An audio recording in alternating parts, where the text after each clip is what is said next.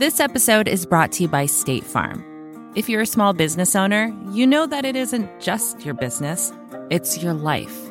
And whatever your business might be, you want someone who understands. That's why you might want to check out State Farm Small Business Insurance. Why? Because State Farm agents are small business owners too, living and working in your community. That means they know what it takes to help you personalize your policies for your small business needs. Like a good neighbor, State Farm is there. Talk to your local agent today. Hi, we're Visible. We're the wireless company with nothing to hide. Seriously. Hidden fees? We don't have them. Annual contracts? Not our thing. Great wireless on just one line? Now that's more like it. Get unlimited 5G data powered by Verizon for just $25 a month. Taxes and fees included. That's right, 25 a month every month. Sorry, hidden fees. We're just not that into you. Sometimes the choice is just visible. Switch today at visible.com. Rate with service on the Visible plan. For additional terms and network management practices, see visible.com. Remember Ronald Reagan's famous line What are the worst words in the English language? I'm from the government and I'm here to help you. Those are not the worst words. Among the worst words in the English language are we're in a crisis and the government doesn't have a plan to help us get out of it.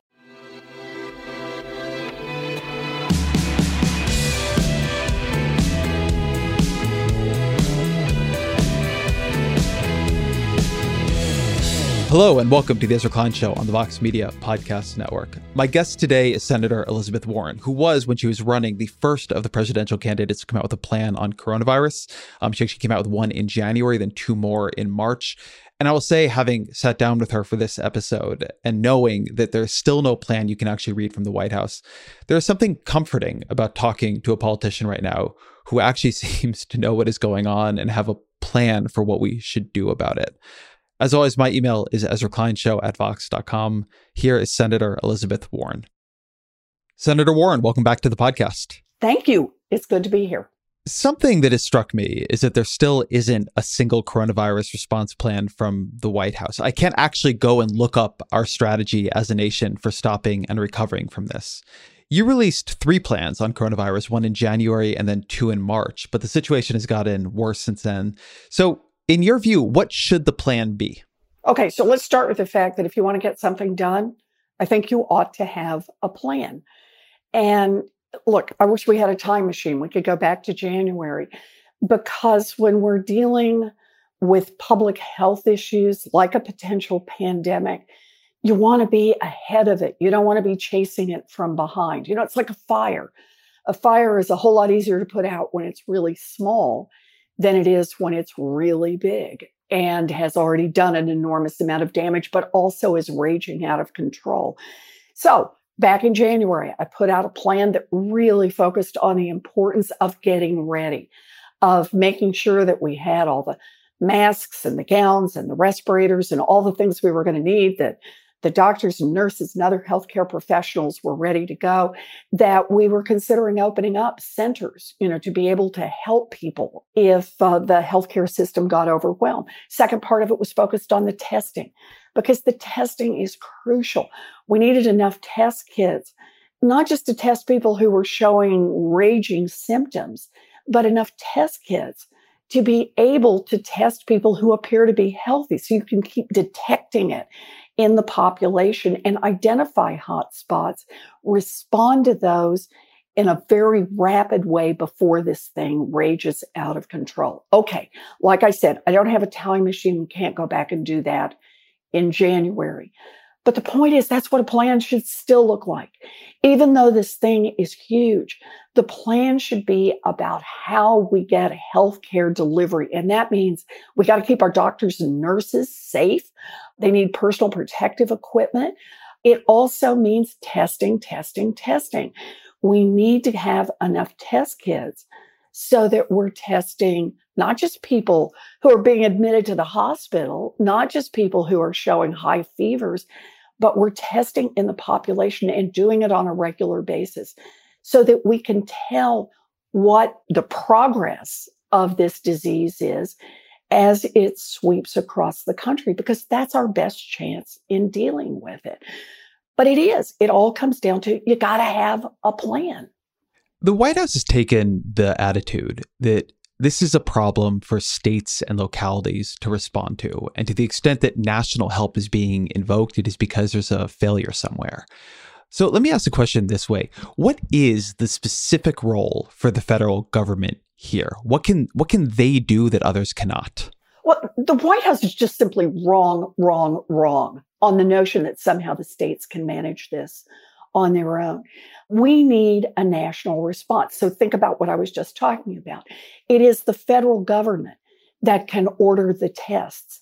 It is the federal government that can use the Defense Production Act in order to force companies to produce the test kits, to produce the masks, to produce the gowns, so that we could actually shift manufacturing in this country away from uh, toasters or whatever else uh, they're manufacturing, away from t shirts over to the kinds of things that we actually need in a crisis. The states don't have the power to do that, only the federal government does. And look at what's happening. When the states are out there trying, for example, to buy these masks in a market with no rules, what happens is states end up bidding against each other. So New York bids against uh, Massachusetts, and they both are bidding against Arizona and California. You know, look, that's great for whoever is sitting on a couple of million masks, but it's sure not good for the states that desperately need these masks and that are paying more and more and more just to get basic supplies. Um, it is the federal government that can say, whoa, hold on here. We're going to allocate these masks not based on uh, who bids the highest price, but in terms of where there's a real need and where we can see the need coming because we're doing adequate testing. So Let's get those masks to people in New York when that's where the hot spot is. But let's move them up to Boston because we predict that in another week, Boston's going to be hit hard. And let's make sure that we get the masks on around the country when they're needed in other places. Same with test kits, same with every part of this. That is what a federal government that has a plan that's coordinating a response can do. And then let me mention the other half of this, and that is the economic half. It is the federal government and only the federal government that can actually cushion the economic blow here in a meaningful way. You know, the state of Massachusetts, for example, already predicts that we're going to have a $3 billion shortfall because expenses have gone up dramatically as we're trying to support uh, people out of work, trying to support people who need shelter, trying to support our hospitals. And at the same time, revenue has gone down. As we now know, taxes won't come in until July 1st, if then. And uh, with a lot of small businesses closing and a lot of people out of work, tax revenues are likely to be lower. It is only the federal government that can actually print money in a time of crisis. It is only the federal government that can deficit spend. Massachusetts, as a matter of our state constitution, cannot engage in deficit spending. So it's the federal response that we need both on the health front and on the economic front. I want to pick up on this idea of the federal government as an allocator of resources because it does seem that they are allocating resources, but possibly on another principle. Florida is getting everything it is asked for. Kentucky is getting more than it asked for. But among others, Massachusetts, we know, is very much not. And there have been some arguments or concerns that the way the Trump administration is allocating these resources is based on which states they feel have been politically friendly to them and which states they feel are important for them in 2020. Do you think that's true or do you think that's a misperception? Look, Donald Trump has made clear for years now that he cares about exactly one thing Donald Trump.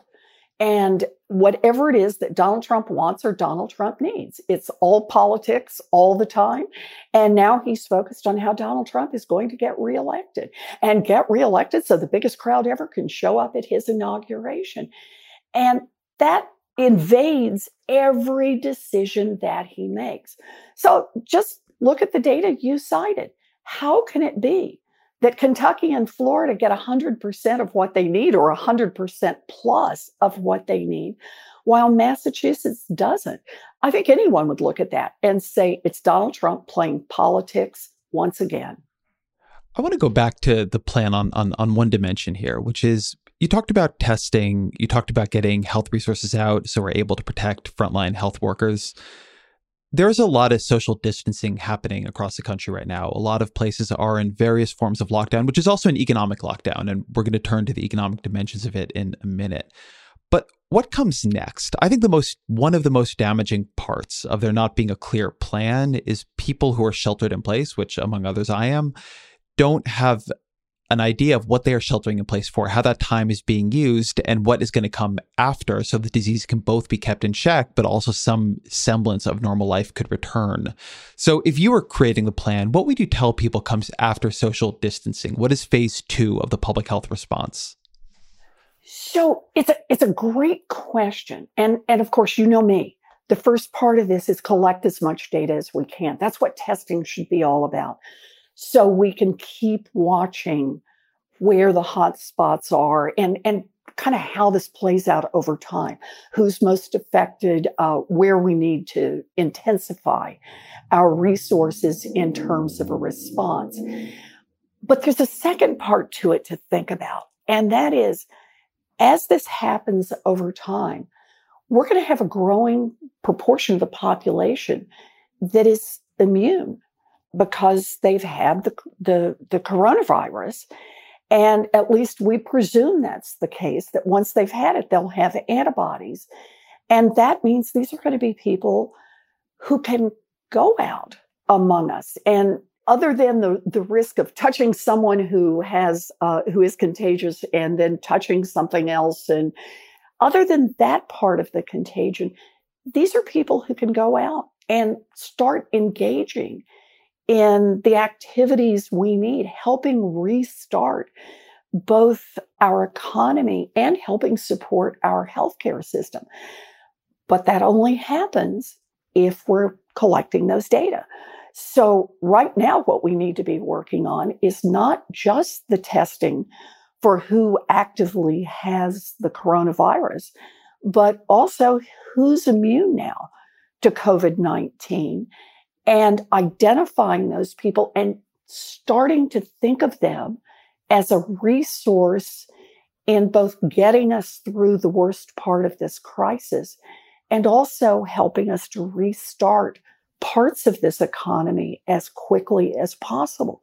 But you can't do it if you don't have information. On the testing question, we are as a country testing far fewer people per capita than, say, South Korea is. What is your view of the testing failure? Why did it take so long to, to roll the testing out?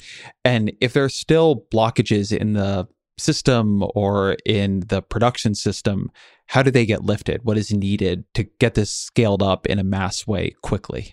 The reason we didn't have testing early on was plain old politics. Donald Trump didn't want to see those numbers. Remember when he said that he didn't want the people to disembark from the ship that had uh, an infection, not because he was worried about whether or not it might spread and whether or not uh, when they got off the ship there would be appropriate protection. He said no, he, he didn't want his numbers to go up, meaning the, the confirmed number of cases at that point. I believe that the reason that the Trump administration wouldn't buy the World Health Organization test kits was they don't want them. They don't want to see a crisis here in America. And so America went the role of we're going to develop it ourselves. And then they were slow and they didn't put money into it.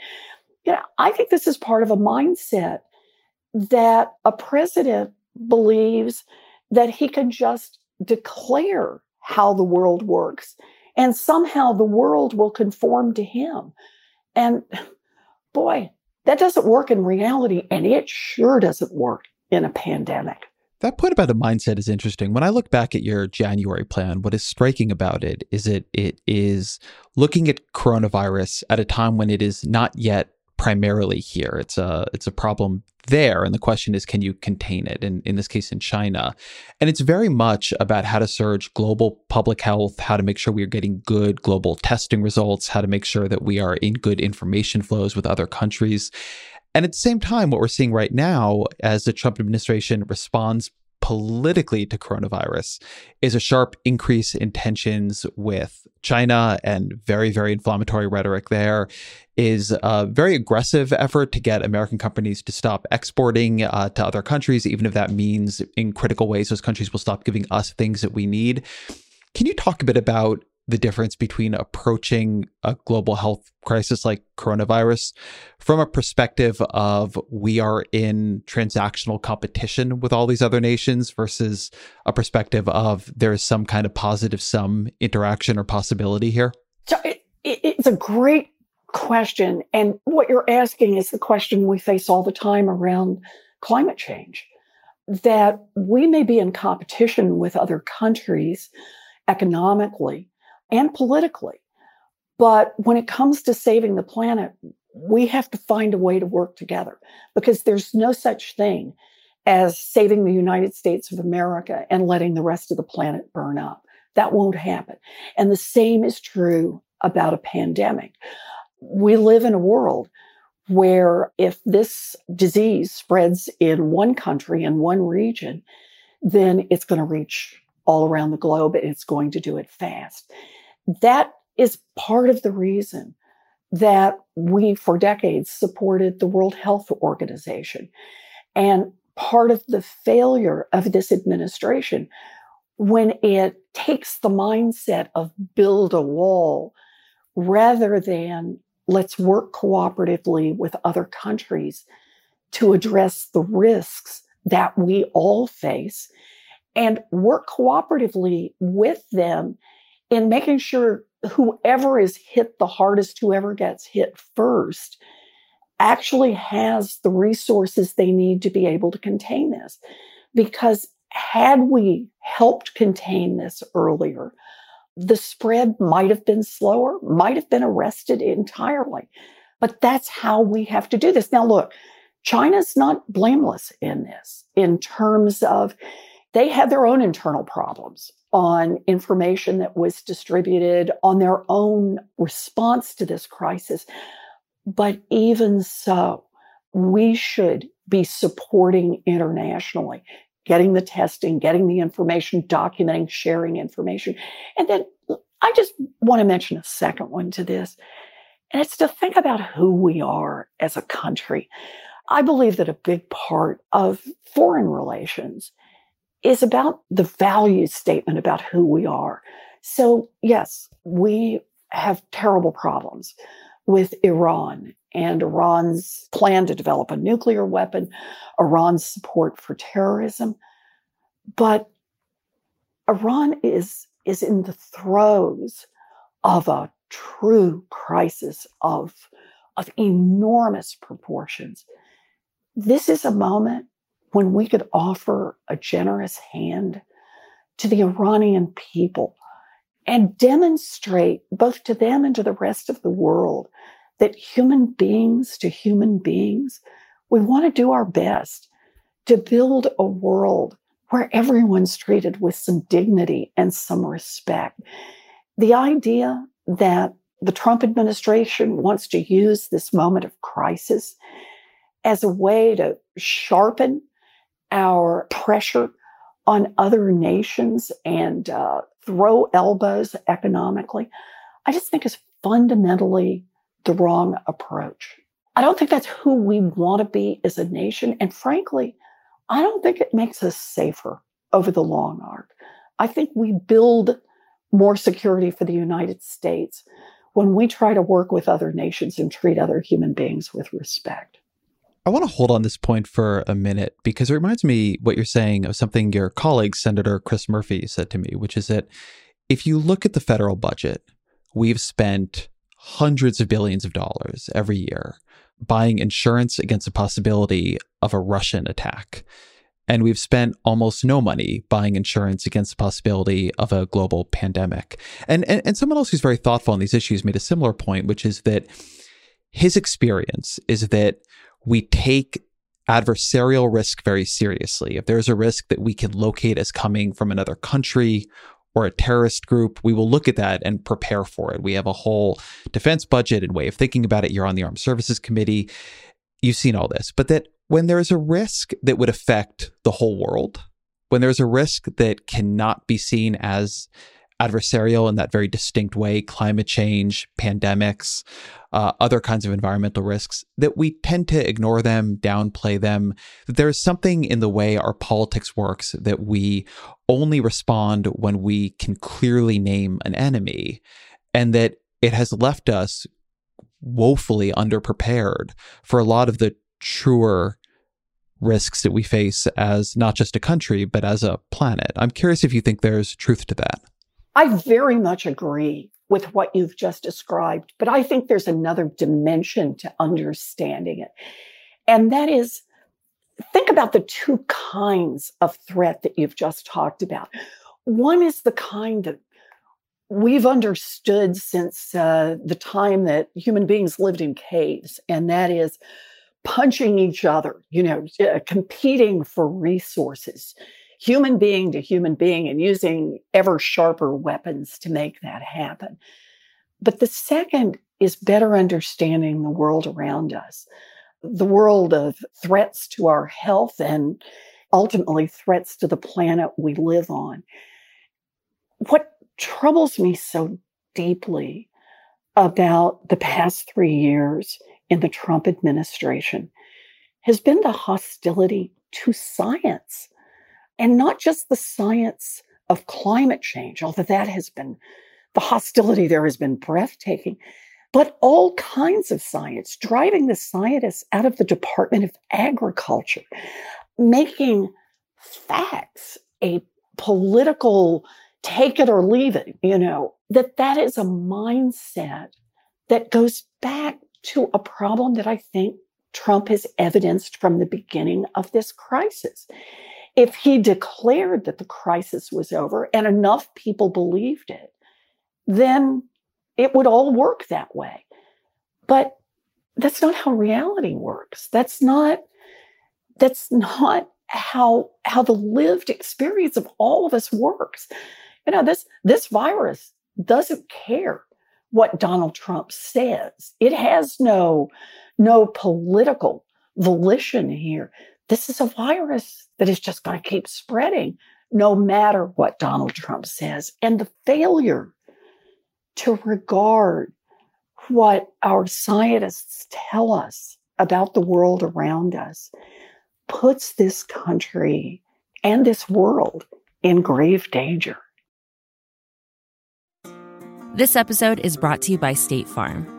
You've heard it before. Like a good neighbor, State Farm is there. But it's more than just a tagline, because State Farm agents are small business owners themselves who live and work in your community. And if you're in the market for small business insurance, who better to work with than an agent who understands what it takes? State Farm agents can help you create a personalized insurance plan that fits your small business needs and budget. Talk to your local State Farm agent today about small business insurance. Like a good neighbor, State Farm is there. Support for the gray area comes from Burrow. Getting the right furniture for your place can be really annoying. At this point in my life, I've probably gone through maybe three sets of outdoor deck furniture, and it's a pain in the ass for a different reason every single time. It doesn't look like it did in the pictures, the assembly isn't what they said it was, or it's just not as advertised for whatever reason. Thankfully, Burrow is the furniture company that wants to make it all a little easier. Last year, Burrow introduced their outdoor line, and this spring they're adding to it with their Dunes line, offering new seating, dining, and lounger options designed for luxury, comfort, and durability. Burrow furniture is easy to put together and take apart, so you can move or store it as needed. And it ships straight to your door for free. Gray Area listeners can get 15% off their first order at burrow.com slash vox. That's burrow, B-U-R-R-O-W dot com slash vox for 15% off. burrow.com slash vox. Support for the gray area comes from Bombas. How's your sock drawer looking these days? Underwhelming? Is it the seat of all your disappointments, a wasteland of unmatched, sandpaper rough foot sleeves? Well, this spring you can start looking forward to opening that sock drawer again with Bombas. Finally, I have something to look forward to. Bombas socks have all kinds of features like honeycomb arch support, anti blister tabs, and cushioned footbeds. Bombas also sells clothes for other body parts like t shirts and underwear. Also, Bombas wants to make returns and exchanges easy with their 100% happiness guarantee. So if the dryer or anything else eats a sock, or if you're unhappy with your purchase for virtually any reason, they say they'll do whatever they can to replace it or make it right. Bombas sent me a few pairs of socks a while back, and they're my favorite socks. I'm literally wearing a pair right now. I know I'm supposed to say nice things here, but it's true. So there you go. You can get comfy this spring and give back with Bombas. Head over to bombas.com slash gray area and use code gray area for 20% off your first purchase. That's B-O-M-B-A-S dot com slash gray area and use code gray area at checkout. Hi, we're Visible. We're the wireless company with nothing to hide. Seriously. Hidden fees? We don't have them. Annual contracts? Not our thing. Great wireless on just one line? Now that's more like it. Get unlimited 5G data powered by Verizon for just $25 a month. Taxes and fees included. That's right, 25 a month every month. Sorry, hidden fees. We're just not that into you. Sometimes the choice is just visible. Switch today at visible.com. Rate with service on the Visible plan. For additional terms and network management practices, see visible.com. I want to move our conversation to the economy. We saw more than 6 million new unemployment claims this week. And for those not used to looking at this data, that is apocalyptic. It, it, it makes the Great Recession disappear on a chart. And I want to begin this part here. There's been an argument going around that we are facing a choice between our economy and our lives. We've heard this, including from President Trump, that we cannot let the cure of social distancing be worse than the disease, given the economic damage that social distancing could and, in fact, is causing. This is very real suffering. Do you think that choice, our economy or our life, is the choice we're facing? Is that the right way to frame it? No, uh, that is not the right way to frame it. These two work together. Saving lives strengthens our economy, and strengthening our economy can help us if we use our resources properly. Save lives the idea that there is a choice between those two and somehow they are in competition with each other is just flatly wrong. So let me do this at two levels. First, what does it mean to be a nation if we're not here to take care of our own people? It is the first job of the President of the United States of America to help keep Americans safe. And what that means is in a time of a, a pandemic, then making sure that we have adequate health care, that we have a plan to deal with this crisis. It is also the case that it's just false on the economics. You know, there's a, a great new white paper out at the Safra Center at Harvard that talks about three possible responses to the pandemic. One that is, you know, really hardcore sheltering for a truly extended period of time. One is about sheltering to try to flatten the curve and moving back into some economic activity over time. And the third is just give up and say, nope, you know, it's the economy and nothing more.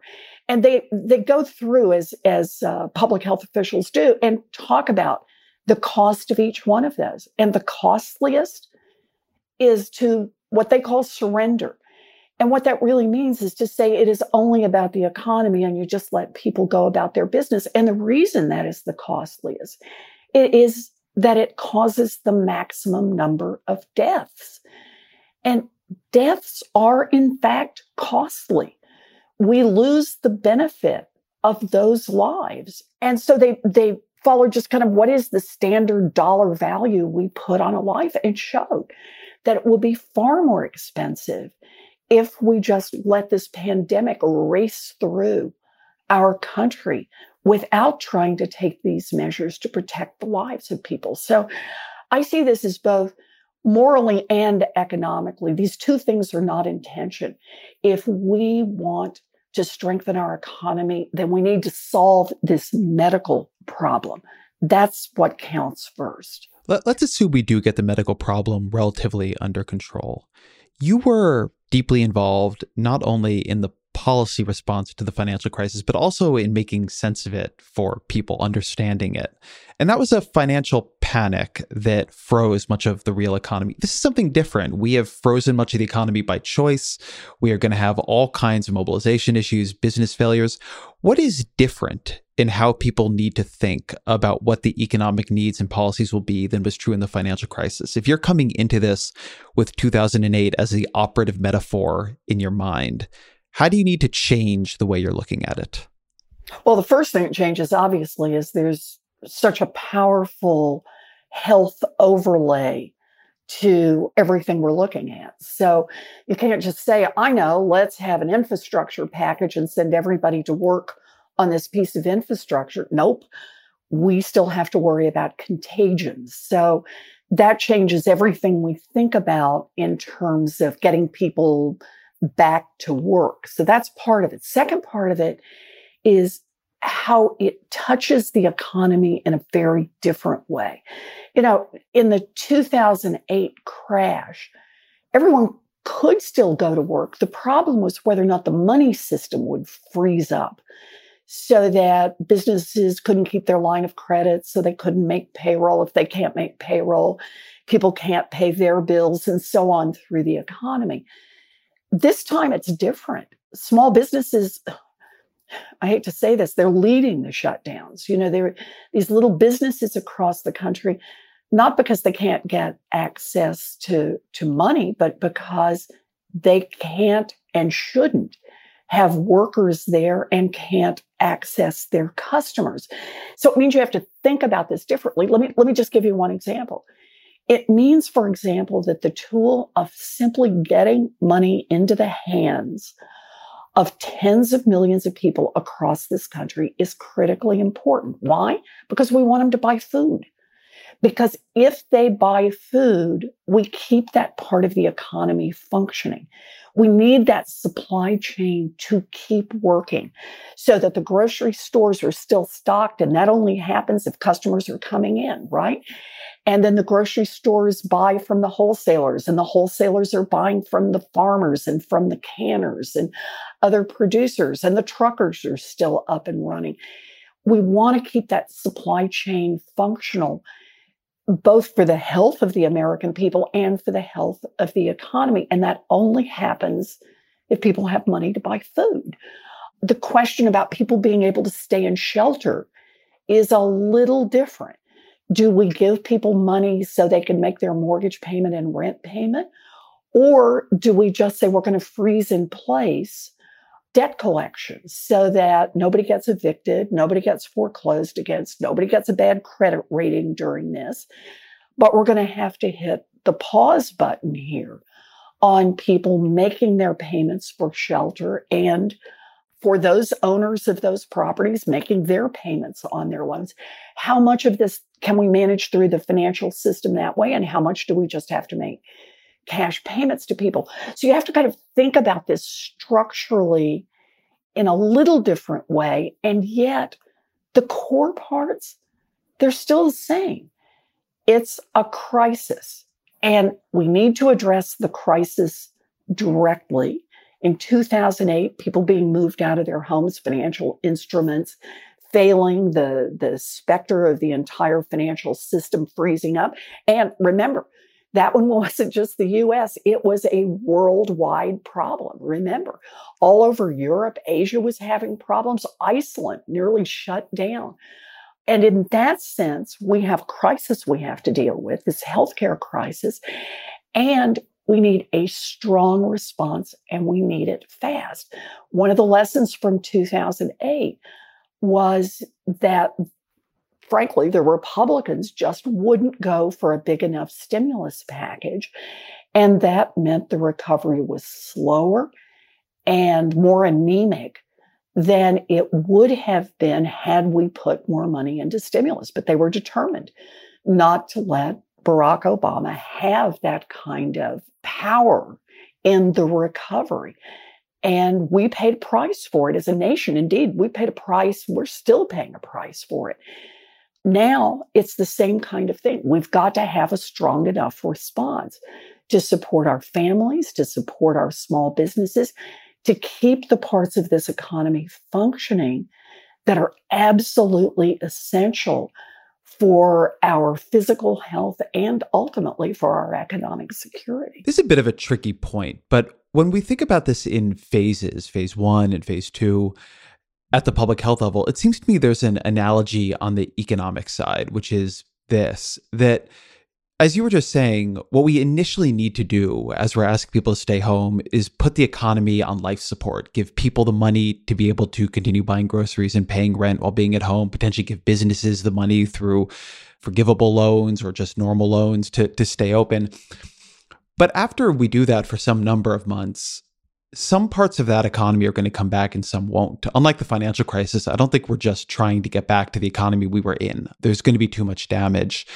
And so, what is the vision for the economy on the other side of this? If we're able to manage the life support period of it, it seems to me we're going to need to rebuild things that are just gone. We're going to have lost a lot of small businesses. We're going to have lost a lot of economic knowledge do we build something new in its place? Do we try to just uh, bring back what we had? What what what comes after? So it's an interesting question, but I'm going to push back on you about small businesses.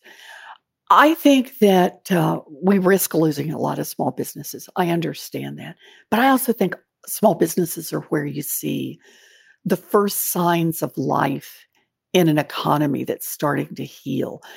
That entrepreneurs are they're creative. They work hard. You know, they come up with ideas and they're the constant laboratory of let's try this, let's try this. The shop next door tries something else. Someone down the street tries something else.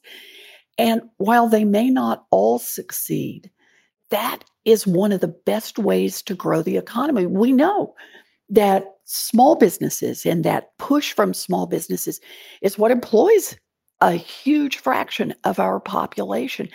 So I see this as thinking about how do you best support small businesses that want to get a foothold when they think the you know the skies are starting to clear and now is the time and here's where you start to think structurally about this do we want to just say it's now open season for venture capital uh, you know, the way that Wall Street came in and bought up so many of the the homes, particularly in areas that were really hard hit, uh, particularly in communities of color that have been targeted for some of the worst of the worst mortgages. And look at the consequences of that. It has meant that homeownership has not recovered. So homeownership has stayed, what, about eight, nine points below where it was before the crash. And and that's a lot of, you know, hardworking middle class families that are not buying the single best asset that can help them build a financial future. So I think of it with these small businesses. If this is just going to be, you know, Wall Street money because they got lots of money and they come in and buy up these little businesses or take controlling shares in all these businesses, you'll actually see a shift toward more consolidation over time in businesses. Or are we going to stay aggressive on the government front? And in the same way that we just put out this first small business package that I think is a really strong package, do we make more money available to small businesses as they're trying to, you know, get their feet under them and get their doors open and try the next version of what this economy looks for. Now, you can guess from the way I've described this which one I support. I want to see us with stronger government support for our small businesses going forward because I don't want to see that kind of consolidation. I also think, you know, markets are going to change. People are getting used to ordering online. Even, you know, the, the barriers have broken down on that. And so I think we're going to see more ordering, less face to face contact in some kinds of businesses. But at the same time, you know, there are a lot of people who who now hunger for that human interaction. And so I, I think this one may be, you may see uh, two humps on the curve here a lot of services that get delivered to your house, but a lot of things where people just want to go and be with other people that that is a part of the experience. I want to buy my stuff where I get to look at another human being and shake hands and know that person's name and have a little conversation over time. So, you know, that's what small businesses will test out for us. Between the question of letting financial markets absorb the small business side and giving businesses more support to come back on their own, You've also heard arguments for different kinds of mobilizations. So, one is a public health mobilization, among other things. You could see mass jobs coming from testing, at least for some period of time, and that could be some kind of transition program. Similar things can happen in delivery. But also, there are different mobilization ideas that have been lurking for some time now around Green New Deal, around infrastructure. Are we going to need, in the way you often do during a war or to some degree even after one, a more publicly planned economy to to rebuild and to create a kind of bridge back to a fully functioning economy. You know, can I add to your list of mobilizations Please. we should be doing right now? Housing. I mean, it, think about it. that was my point about not just people who are homeless, but people who are, you know, doubled up and tripled up in housing. We've had a real problem in this country, and that is that that we haven't built enough housing and it's housing all the way through for middle class families, for working class families, for the working poor, for the poor poor, for people with disabilities, for seniors that want to age in place, for people who are returning from prison, for people who are homeless, for people who need that housing. And that federal government policy has basically been not to help expand that housing. So we've watched over the last uh, probably five decades a real shift in in where housing comes from from kind of the middle class and people who have less money than that. I grew up in a two bedroom one bath house you know the garage was converted to hold my three brothers and that house was built by a private builder private builders are not building those houses anymore. They build mansions and i'm not mad at them it's just that's where the profits are so the housing that was kind of entry level housing or, or modest housing, families that didn't have a lot, that housing is not being built privately. And the federal government's public housing, there's a federal law in place now that says for every new unit of public housing brought on, federal government has to take one old unit off. Well, our population expands. We need more housing. So when you ask the question about where should we be thinking about mobilization? I think that in this time of crisis, we see the importance of safe, secure, affordable housing for everyone. And I, I really would put a big push starting immediately because we got to get people off the streets. But I mean, over the next few years, we need to expand our housing availability for folks. And this is true, by the way, in cities it's true in small towns, it's true in rural America. This is not a problem that is confined to one kind of area, nor is it a problem that's only in the north or only in the south, only in the east, only in the west. It is a widespread problem, and it's a place where we could make a federal investment that in the short run gets people off the street and puts people to work in construction and then in the long run creates a stronger more stable housing supply and takes a lot of economic pressure off families.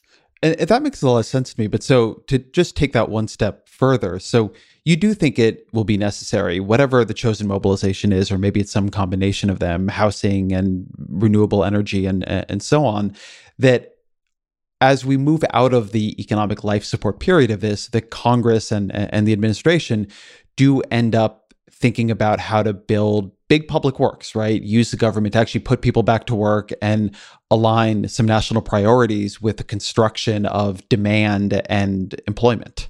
Yes, I do. I think it's going to be absolutely necessary. I was picking the specific example of housing. But look, when we're talking, for example, about energy, this is a chance to upgrade our energy grid and uh, a chance to harden our infrastructure over time against coming climate change, a chance to make a real investment in public transportation. And those have double economic advantages. They put a lot of people to work and there are a lot of ancillary jobs that go with that. But they also reassure markets and investors that we're going to build our way out of this recession or depression, wherever is the lowest point we hit. I think it it will help give confidence that when you have a plan and people can see it, they can start making their plans to supplement that, whether it's small businesses or it's big Wall Street investors saying, okay, I see the United States is making a commitment. We know that we're good at this. Yeah, we're going to print money for a while to make it happen, but that's going to get money down into this economy. That's going to build up demand. That's how you build a boom. You don't do it with stock buybacks. You do it by actually investing in people and in the things that people need.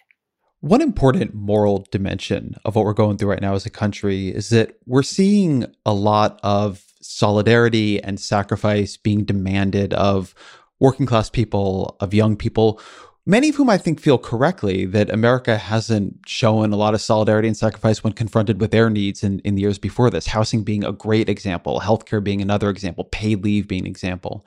And now that we're in a moment where people see how much we rely on each other, uh, what else what else needs to be built or done with that moment? So the people from whom we've asked the most feel like this is an ethic that extends to them not just one that is activated to take from them when needed. I want to see us cancel student loan debt. And partly that's because it would have an economic impact right now so people are not worried about paying their student loan bills. Now, as you know, right now there's a six month hiatus. So we've got a little breathing room on that. But I actually want to see us cancel a big chunk of this debt or all of this debt. And the reason for that is partly economic. We can now track that student loan debt has been having a negative effect on our economy, that it depresses small business startup.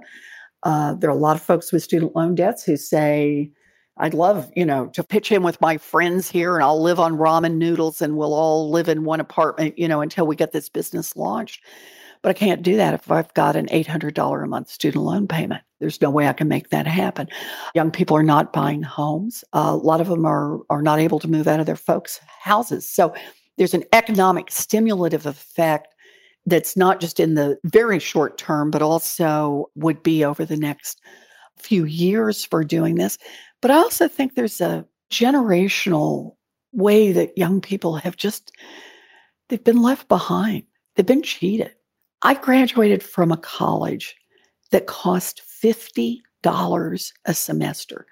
I didn't have a big student loan debt burden because I could go to a school and get an education for a price that you could pay for on a part time waitressing job. That alternative is just not out there for young people today. It was there for me because taxpayers had invested in the school I went to, University of Houston. Taxpayers in Texas and federal taxpayers had invested in that school.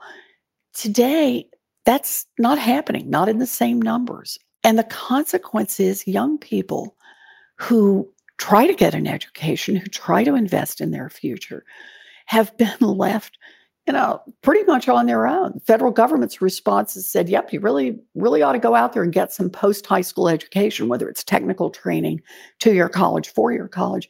And here's how we're going to help we'll lend you the money at interest and then be your biggest creditor for years and years to come. I think that's a intergenerational crime to do that to young people. It's wrong. It's fundamentally wrong.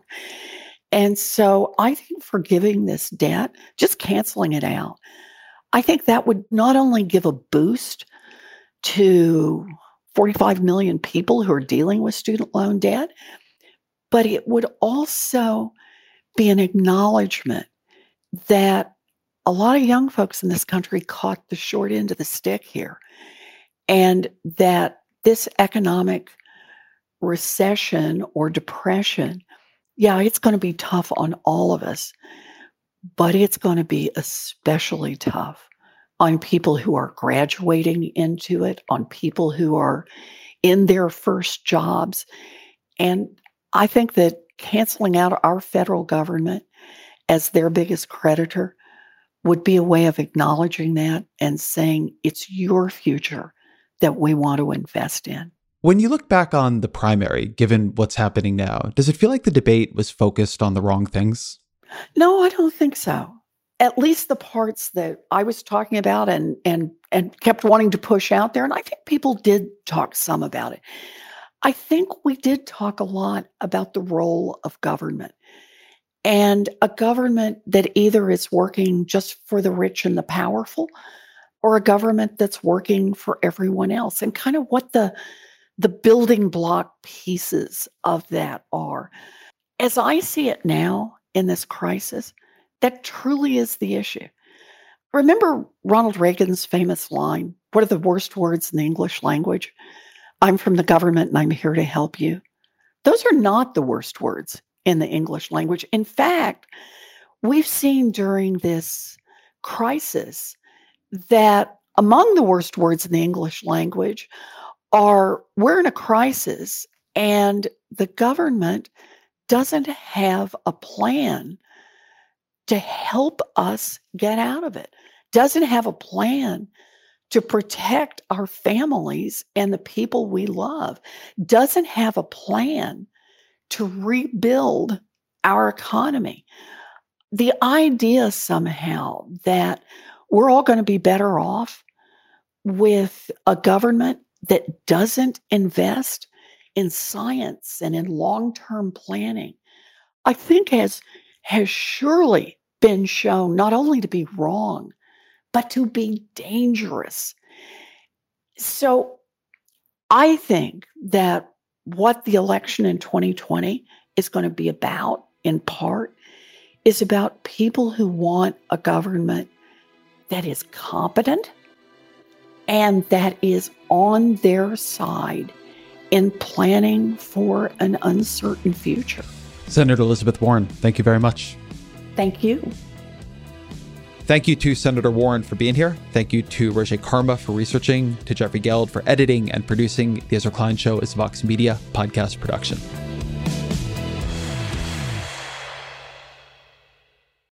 Hi, we're Visible. We're the wireless company with nothing to hide. Seriously. Hidden fees? We don't have them. Annual contracts? Not our thing. Great wireless on just one line? Now that's more like it. Get unlimited 5G data powered by Verizon for just $25 a month, taxes and fees included. That's right, 25 a month every month. Sorry, hidden fees. We're just not that into you. Sometimes the choice is just visible. Switch today at visible.com. Rate with service on the Visible plan. For additional terms and network management practices, see visible.com.